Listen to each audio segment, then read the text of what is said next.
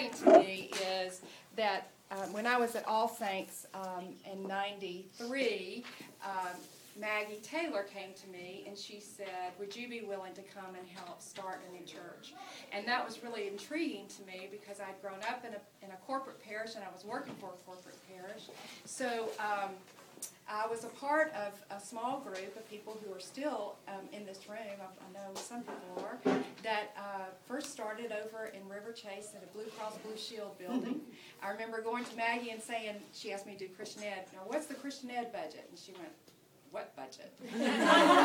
So that was my tie that year, is to try to get um, some children's programs going. And then we moved over to Chase Park um, in an office building there, and that's where my son, um, Luke, who is now seventeen, and Susan had at uh, Valley Elementary, um, was baptized. And um, so for life, different circumstances, um, our membership moved, but I'm very fond of this place. And it's so exciting to see the building and your space, and um, and, and it's exciting to be here. So thank you very much for the invitation. Um, first, I want to talk about uh, the, so how do we how do we find clergy? How did we find Blake? You know, um, Blake came to us. I know he went to seminary from Tennessee, but he came to us all the way from Arizona. Arizona. Mm-hmm. So um, what I wanted to, what you've got in your handout is a little bit about what I do. But um, so so how this works in this big Episcopal church is that this is the Diocese of Alabama, and as you see, it's not the, the whole state of Alabama. Um, the lower part of the state and the panhandle of Florida is the Diocese of Central Gulf Coast. Mm-hmm. So here we are in Shelby County, probably not exactly right there, but um, so so there are ninety-two churches in this diocese that the bishop oversees. And so um, out of those ninety-two right now, I have twenty that are uh, parishes that are available, which is um, uncharacteristic, as my bishop tells me, um, which is not what Pat had to deal with when he left.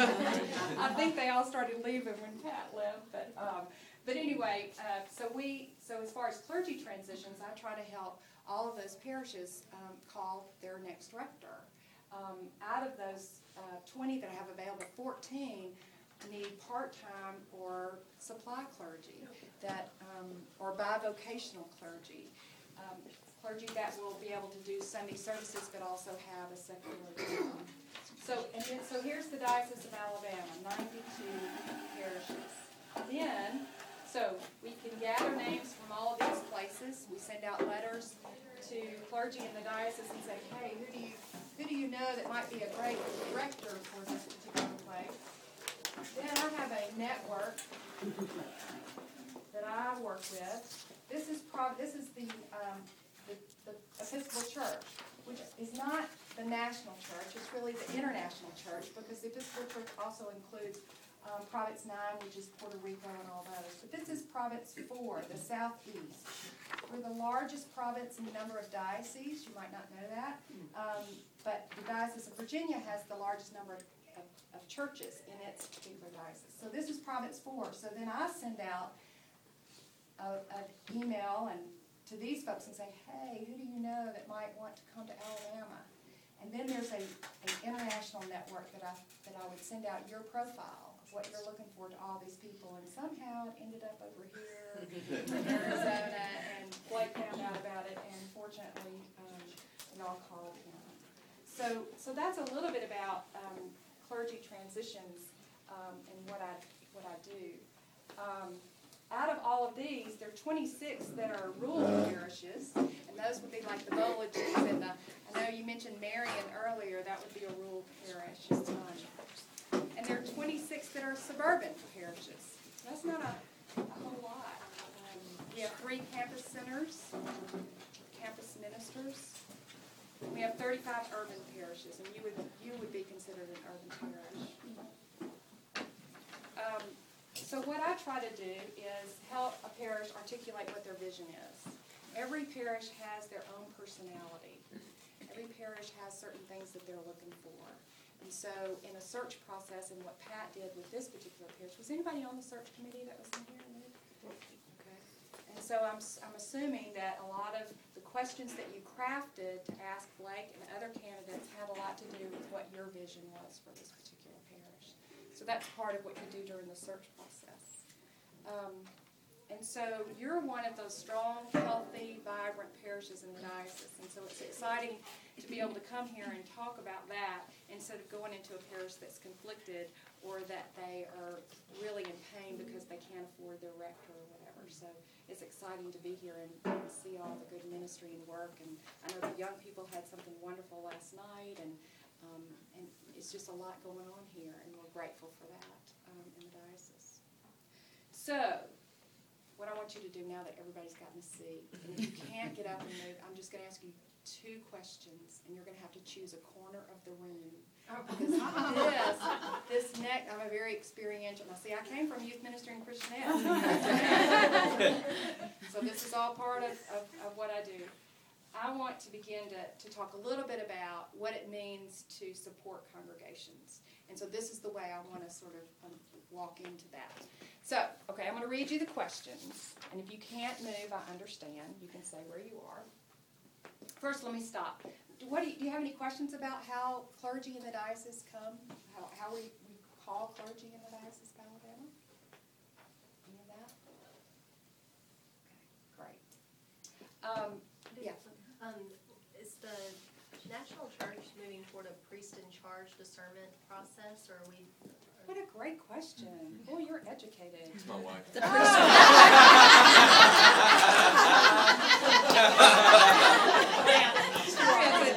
You just skipped to the graduate class. Okay. Well, let me just back up a little bit. Um, in the Diocese of Alabama, we have three processes. And um, so one process is um, that you do a full search that takes about a year. And those are for certain uh, congregations or parishes that are a certain number. Um, we have this corporate program size. We have all these names and labels, which I don't like. But it has to do with your size and your, your average Sunday attendance.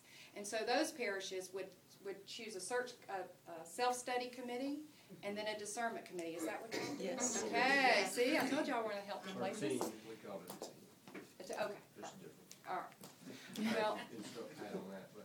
What? I call them subcommittees on the website. But. We try not to use the word search. Do you, does anybody have a reason why we wouldn't use the word search? Because God sends yeah. who we are called. So God, this is the best class. You have done well. I'll have to call Pat and say he did well. Um, yeah, because a search is when you, you send out, you know, at Regions, you send out, I need a teller, and you put up the criteria, and you just find people who fit that criteria, and, and then you just hire them.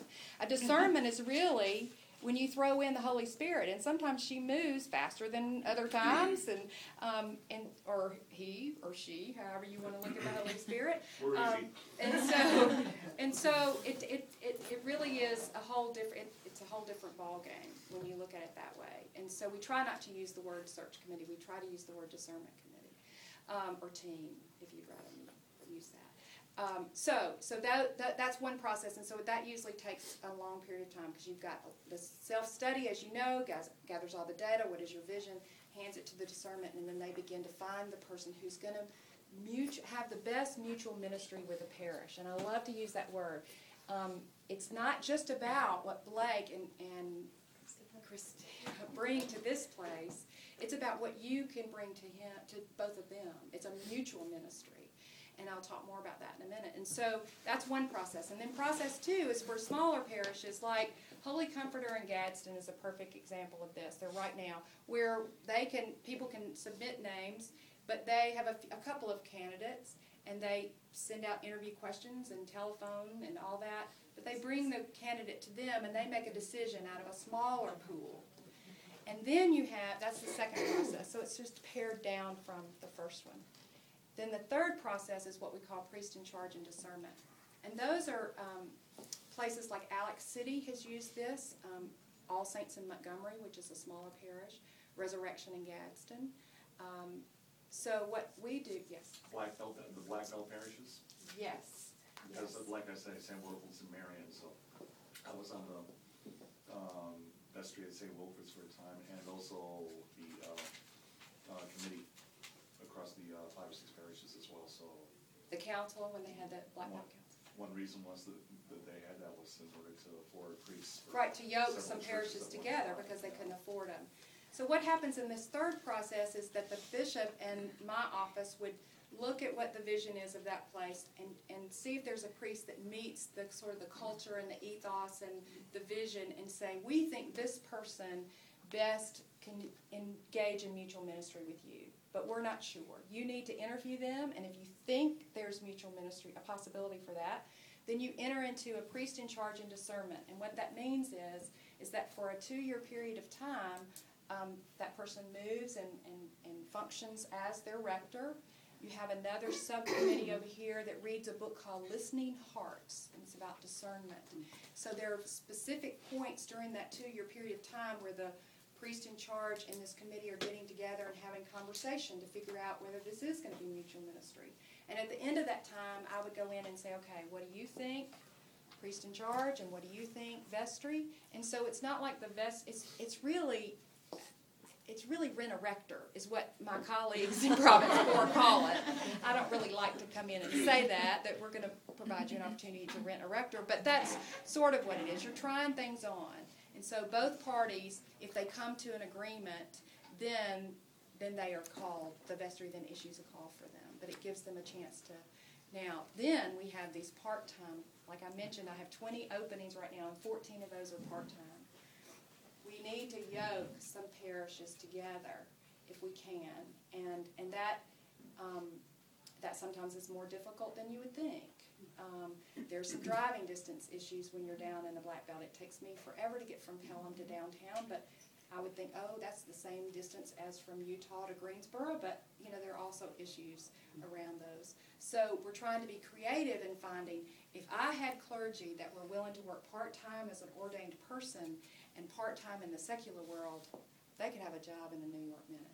But when you go to seminary, what's happening is people coming out of seminary go, well, I didn't go to seminary to have to come back out and sell insurance and be a priest, or you know, and so so. But what I'm seeing is that the culture and the landscape of um, clergy deployment's changing. So we're going to have to be creative about how we do that. Because that that's a long way to answer your question. All right. So those are the three different processes in the diocese. Any other questions about how we call clergy? Okay. All right. I'm going to read out the first question. And you decide where you're going to go. Out of these four seasons of the church, which is your favorite? Advent, Christmas, Lent, or Easter? Advent, Christmas, Lent, or Easter. So we want our Advent people here. We'll have our Christmas people here, our Lent, and Easter. So go to where you, if you want to stay, go to where you would. Because we all cross paths. Go there for me. Advent, I'm going. Advent, Christmas, Christmas, Lent, Lent, and Easter. Easter.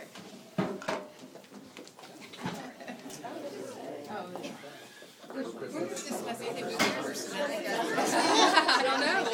Think about it. You have to say, why are we doing not you individually, but you're, little, you're the only one there. Okay, so there's my, my Advent people. Tell me a little bit about why you're why you're here. Why getting ready, getting prepared, you know, waiting. Anticipation. Yeah. Color blue. Okay. Royal blue at that. Serum. Oh, excuse me? Okay. All right, what about my Christmas people? Why'd you choose this area, this corner? What is it about Christmas? Santa Claus. The music, the decorations. Yes. Celebrating the, the birth of Christ and celebrating Christ in our lives. It's also, um, uh, it's, it's, it's the most expressive way of uh, sharing Christ with the greater community. Everybody identifies with it, you know, whether whether you're a believer or not. You know, so it's a it's kind of a word, you know, to the community. Great, great, great insights. Okay, my my Lent, my Lent people over here. Why is it? Well, it's a time for me to focus on what's important in life, and sort of come back to ground zero for the rest of the year to try to get my priorities right. I just feel it's a time for spiritual growth. For me personally, it just is a time, like you said, for reflection. And last year for me was just a great, great surge of spiritual growth. So. Anybody else? that's something you have to be intentional about. So for mm-hmm. my personality, that's that works. No flowers for the altar.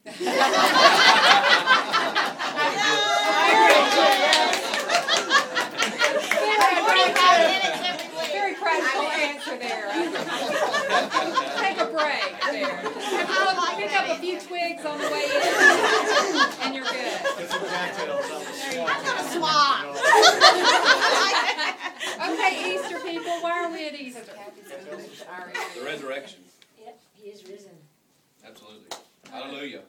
Um, transformation and um, transfiguration. I, I mean, it's just all of that.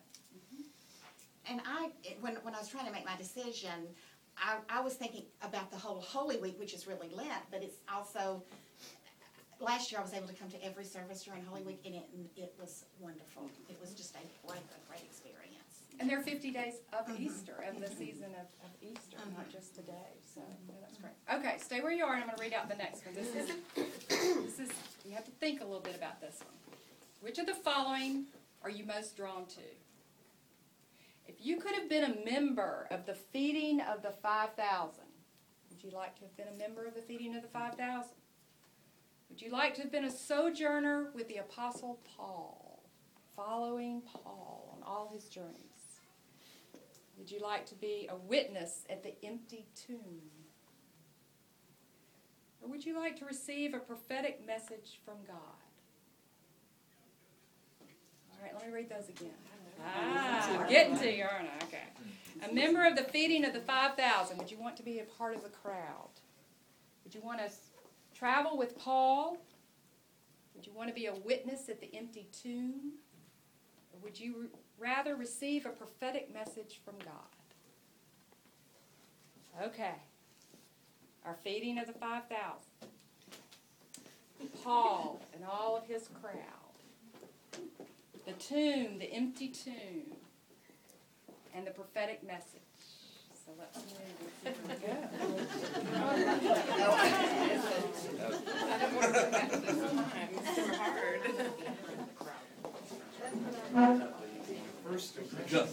So we've got the feeding of the five thousand, the Apostle Paul and those that are following Paul. We have our witnesses at the empty tomb, and we have those that are willing to receive a prophetic message. Mm. All right, let's start this way, because usually I have very few in this. Okay, so tell me, why why are you willing to receive a prophetic message from God? What is what what appeals to you about that? I think God speaks to us all the time, but sometimes we don't always listen. And sometimes I just need that extra bump upside the head, you know, to listen, extra ear, better ears to say, yes, this is it. You know, you're always looking for what decision to make. Tell me, tell me. Yeah. So. And He speaks to us in many ways. Yeah. Sometimes we don't realize. I know. Uh, even though we may think we are trying to listen, sometimes we, it takes going past it to turn around and say, oh. And recently, Blake did a sermon on be quiet, be still, quiet, and listen to the Holy Spirit. And I think we all need to do that. It's very hard, it's hard to do. Um, it's very hard.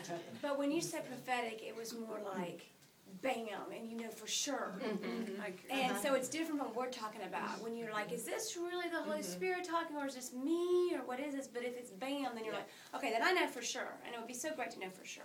The answer can just as easily be yes to that, to both sides, as mm-hmm. it appears of the Holy Spirit. Mm-hmm.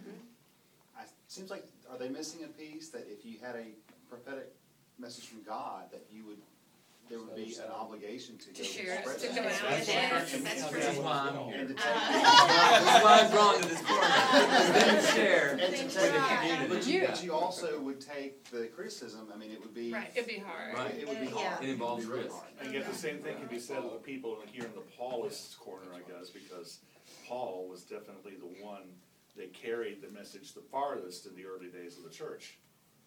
Y'all are just so a step ahead of my next step. So let's just move right on in. Okay, so why are why do I how are my Pauline people? Why did y'all sort of gather in this corner? What was it about? What is it about the possibility of following Paul back then that's intriguing? Communication, I guess, is what it is.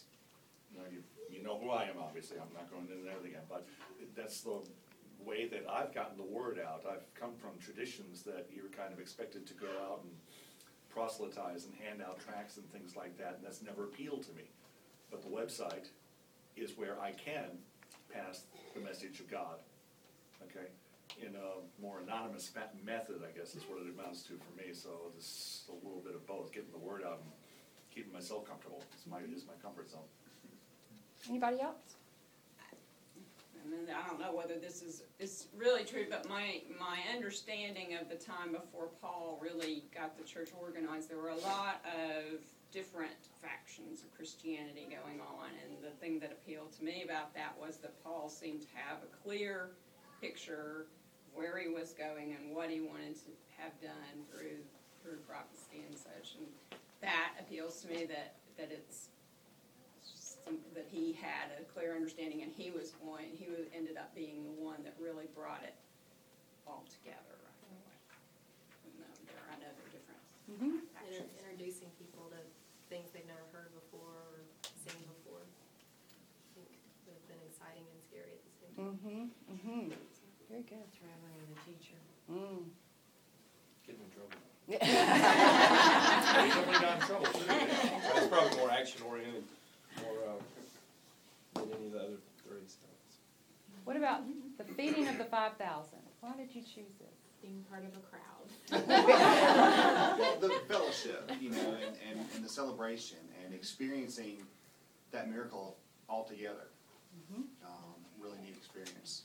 You'd actually see Jesus. Mm-hmm. Yeah. You would actually be with Jesus and see yeah. Jesus. I like her answer. Yeah, I mean, there you go. What were you saying? Just helping people, you know, get out there a little bit more active. Your role is actively reaching out to people. Christ, you know. That's exactly what I was thinking. It's action-oriented, and it's mm-hmm. being with people in need and caring for people in need and witnessing the miracle of the Holy Spirit mm-hmm. meeting the needs of the people. Right. And I'm at my best in those kinds of settings, so that's great. Great. All right. The empty tomb.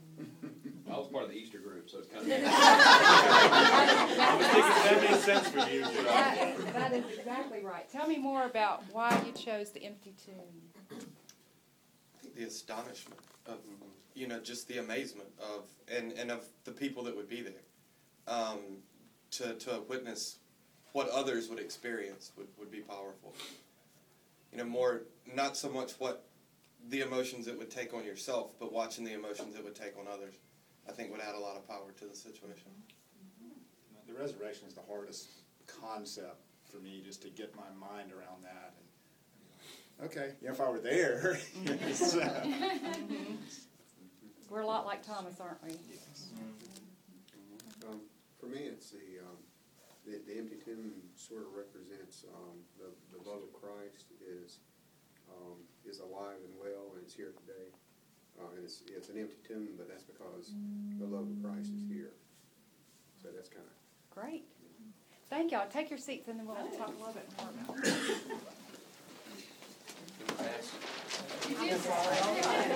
it. I'm used to getting C's. Don't send me home with anything better than that. C is from the team. I'm trying to, I'm trying to maintain expectations. Yeah, C is for continuous. Uh-huh. Keep it coming.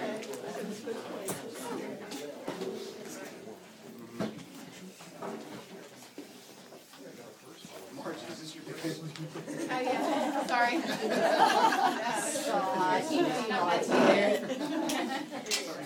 So what does that? So what does that exercise have to do with, with congregational development? Do we think?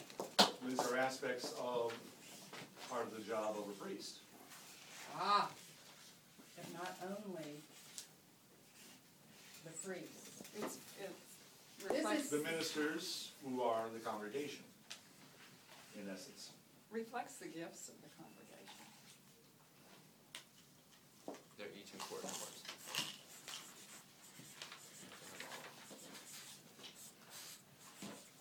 Now, this is just my take on it. All of your answers are correct. There are no right answers. But what helps me understand this is the empty tomb is part of that mystery.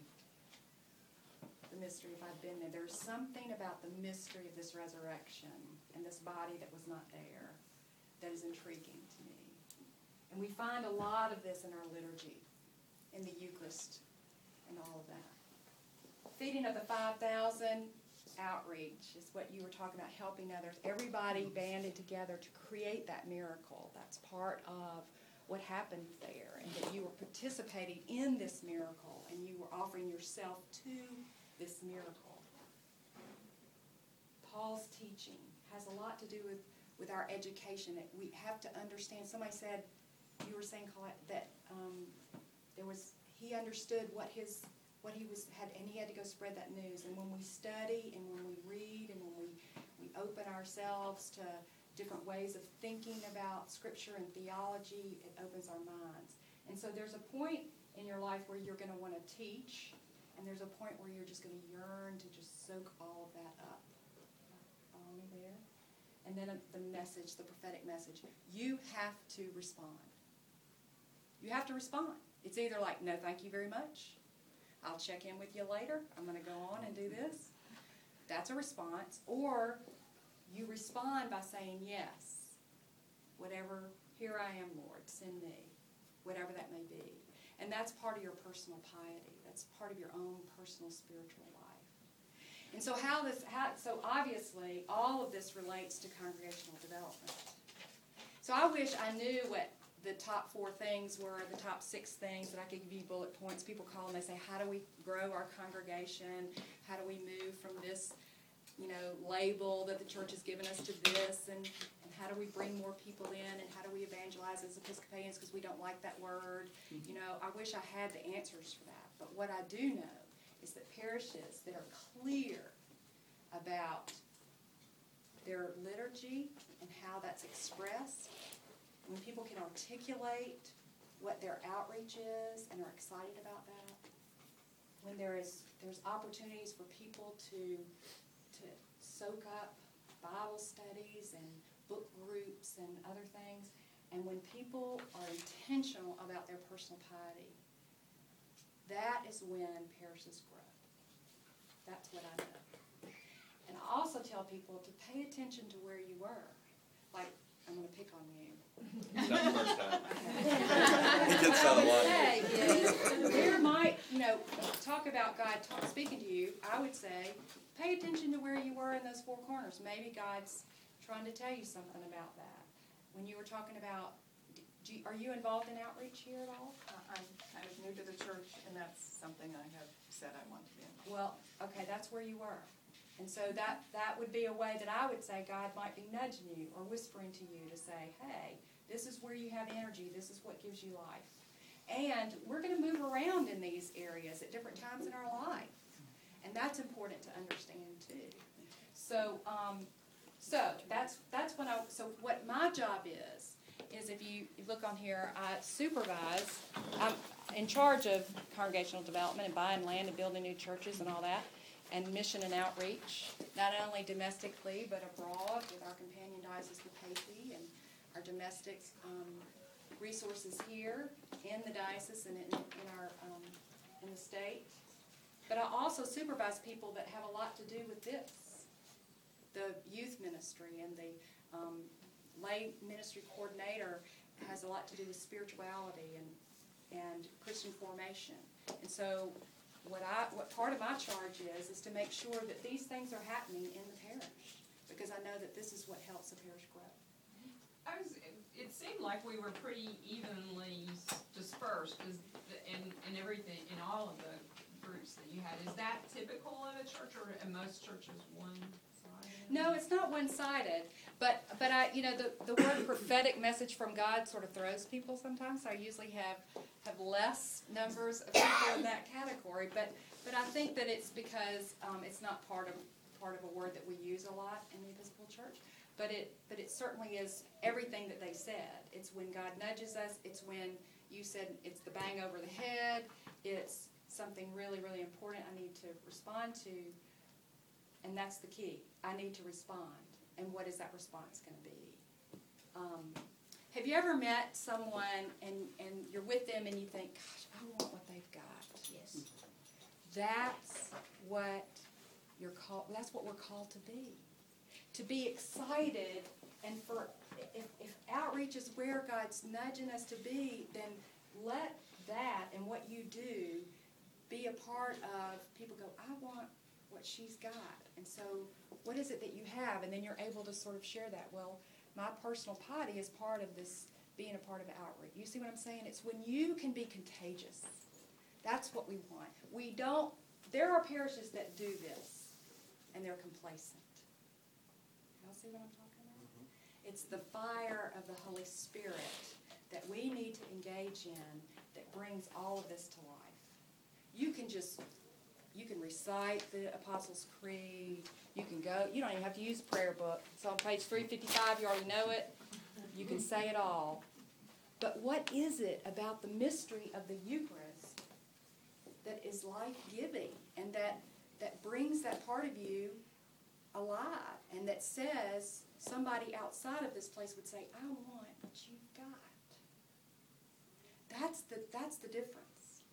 And so if anything I can bring to you today is, is that let this piece of personal piety and your spirituality and the power of the Holy Spirit ignite and all, wherever God is nudging you to be, whether it's in teaching, whether it's just being a part of a, a Bible study and opening your mind, whether it's engaging in outreach, um, or whether it's doing altar guild and providing a sacred space for people to be moved and to be able to be heard through the gospel.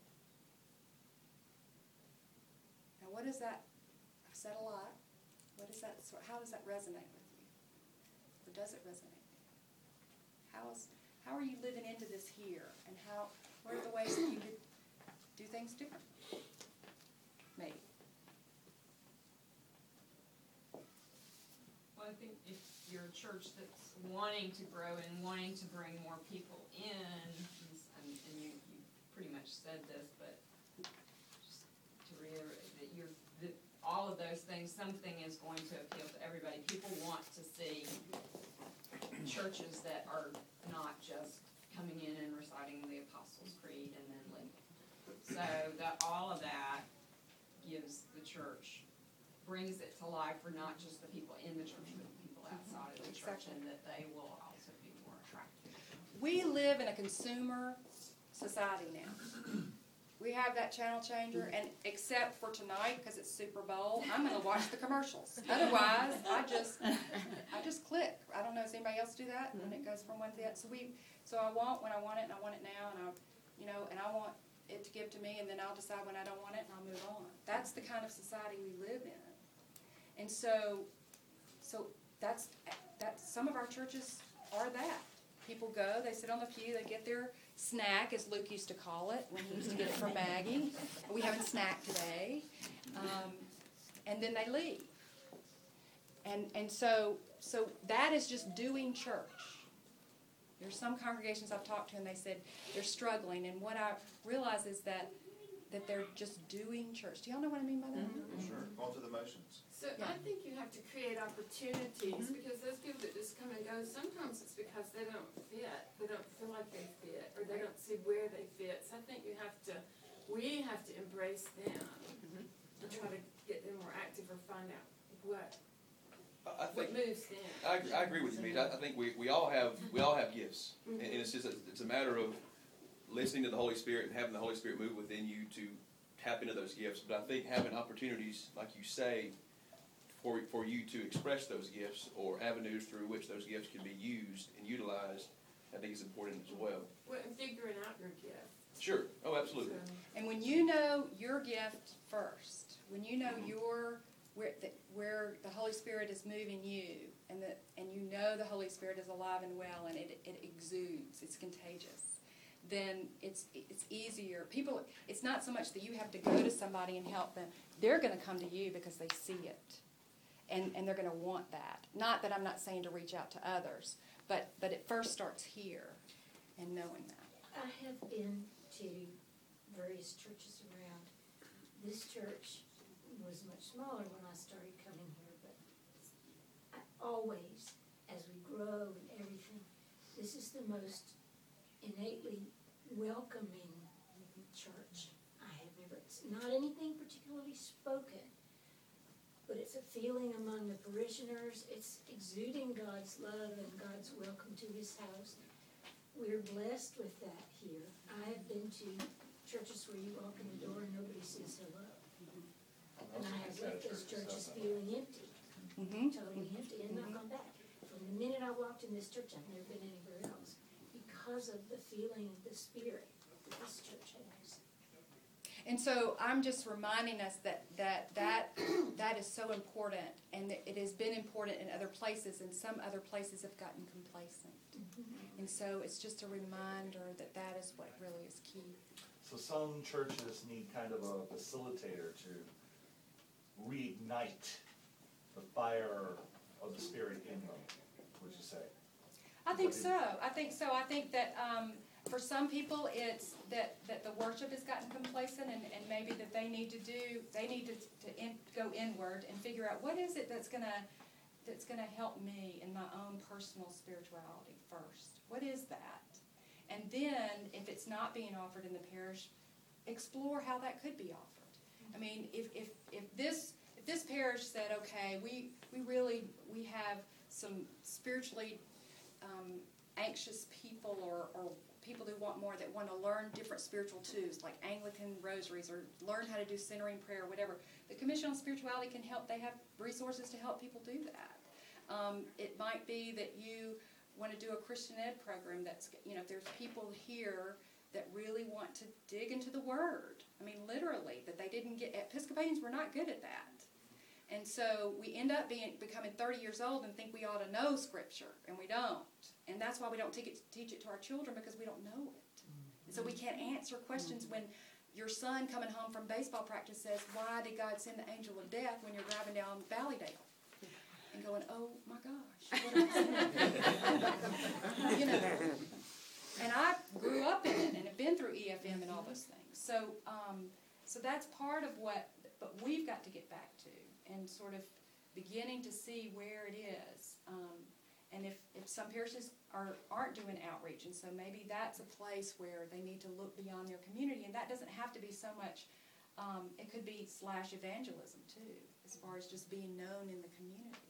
I don't know what those answers are. It's, it's one of those things that, that people have to go inward and, and have some conversation with God, and then begin to explore with each other where, where that's leading. Does that make sense? I'd like to say, when I took E F M, the one thing I got out of it more than anything else, I guess, was the fact that you have to meet people where they are, not where you are. And take them from where they are to where you feel like they should be. At least offer yourself to, to walk with them. At, at their point in life. Not at your point in life, right. At theirs. Exactly. All right, we're at ten o'clock. But does anybody else have any other questions about that? Or thoughts? Or? Real quick, um, one, what you were saying about the hospitality, I think it's really genuine here, mm-hmm. and it's not forced at all. I think it's just people being themselves. And um, Blake and I have talked about before, when we went to the Christmas youth, um, the progressive supper at your house, when Blake and I walked in, it was so it was such a neat experience, because we walked in, in our youth, everybody went, yeah! but, but it wasn't because it was us. I think they would have done that to each other, and I think that they've seen the adults do that, and I, and they and they pick up on it. And I think and I think our youth do these things too, and I think that they see the adults do it. And so, Christine, I think you made a good point, and that is, I think a lot of it's about leadership, not just our rector, which we've been very blessed with wonderful rectors, but it's also our vestry and our parents. And, and you said that about the youth, they've seen their parents do that. So I think a lot of it is leadership and role modeling and mentoring, and, and how we present ourselves. Exactly. And that's why this is a healthy place. And you're willing to take risk. That somebody said it, when they were over in the prophetic message, you got to take a risk, or, or you might not be liked for it, or somebody said something like that. The, the prophets have had a habit of coming to grief in the end. For You're exactly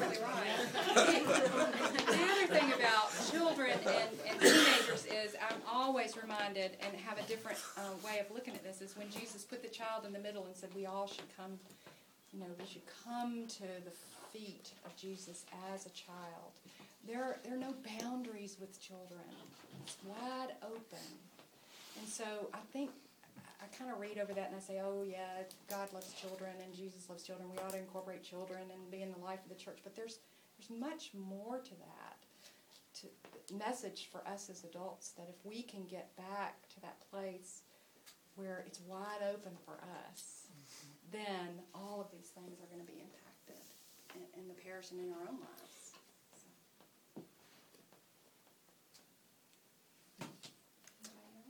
Appreciate you bringing these things to us. I, I see elements of all these in our parish, and in, in the search process, it was it was apparent to Christina and I that the search committee um, or the discernment committee um, was going about their work in an intentional, prayerful, very much a spiritual, spiritual grounding uh, in what they were doing, and that that impressed impressed us.